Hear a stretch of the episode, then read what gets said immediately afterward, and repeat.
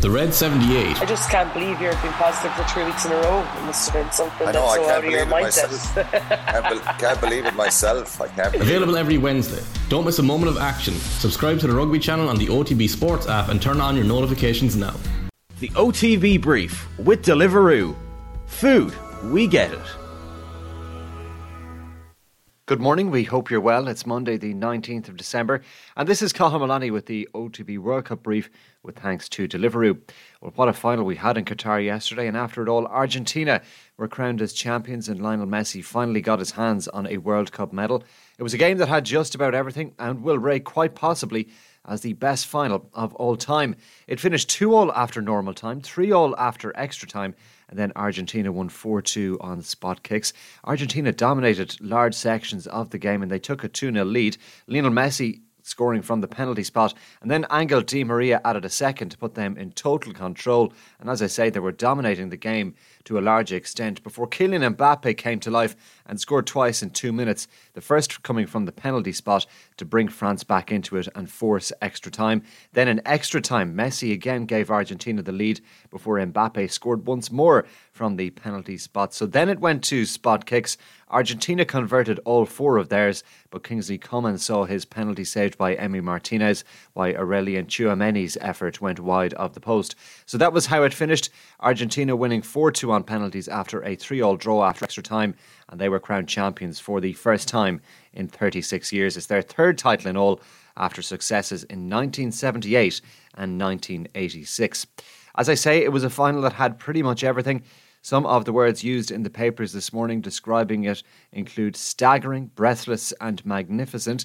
Some of the stats, well, Argentina, as we say, dominated the game. They edged the possession stats 54% to 46, but they did have 20 attempts on goal compared to 10 for France, and they also had double the efforts on target, with 10 on target for Argentina to France's 5.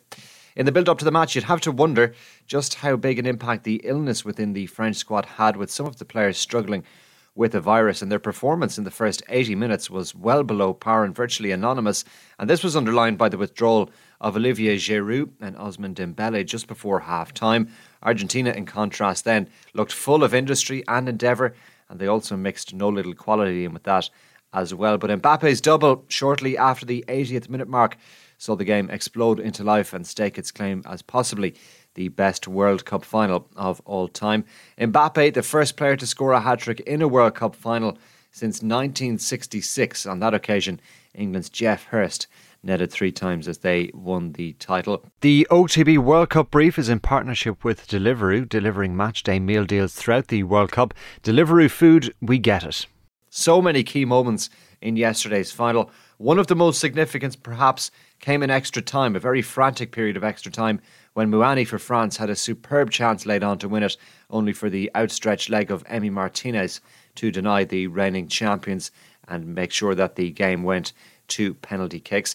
There were scenes of real emotion, joy in the aftermath for Argentina as they finally scaled the heights to become champions of the world once again. They go 4th now in the overall roll of honour. Brazil have 5 titles. Germany and Italy both have 4. And Argentina now move on to 3. And of course, the debate continues around who is the greatest footballer of all time. But surely last night, Lionel Messi further advanced his case by finally getting a medal at World Cup level on his achievements list. It's a topic on which everyone is likely to have a different opinion, but here are some of Messi's stats and achievements for context. 35 years of age, he has 7 Ballon d'Or titles, 4 Champions Leagues, 10 La Liga titles, 1 Ligue 1 title with PSG, and at international level now he has a Copa America title and of course a World Cup medal as well. And what many held against him was his failure to achieve fully on the international front, but now he does have that World Cup success. And the comparisons, of course, will inevitably continue, and so they should.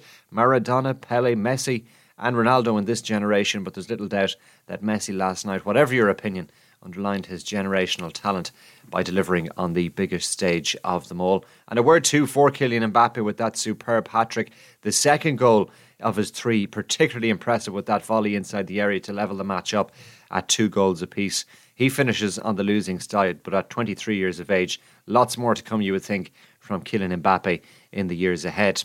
As for Messi, well, he says he's likely to play a few more games for Argentina at international level before retiring from the international game, but he is adamant that that was the last time he'll play at the World Cup.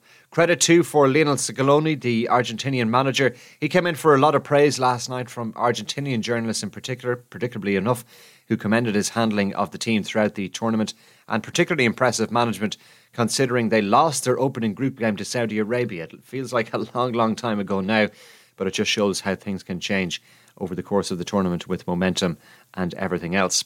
So that's it for World Cup 2022, a controversial tournament in many ways, a brilliant tournament football-wise, but one which contrasted so greatly with matters off the field and the controversy of the competition being held in Qatar in the first place. We also had the change in the time of year for the competition too, and it leaves many questions for the footballing authorities as we head into the future and assess where the game might go in the years ahead. In the end, though, Argentina did enough to secure the trophy in the most remarkable of finals with the most remarkable of players, Lionel Messi, at the centre of it all. Thanks to you for listening to the OTB World Cup Brief with thanks to Deliveroo over recent weeks. We hope you've enjoyed it.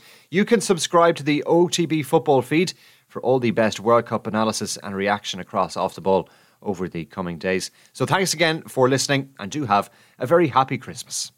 The OTB Brief with Deliveroo. Food, we get it.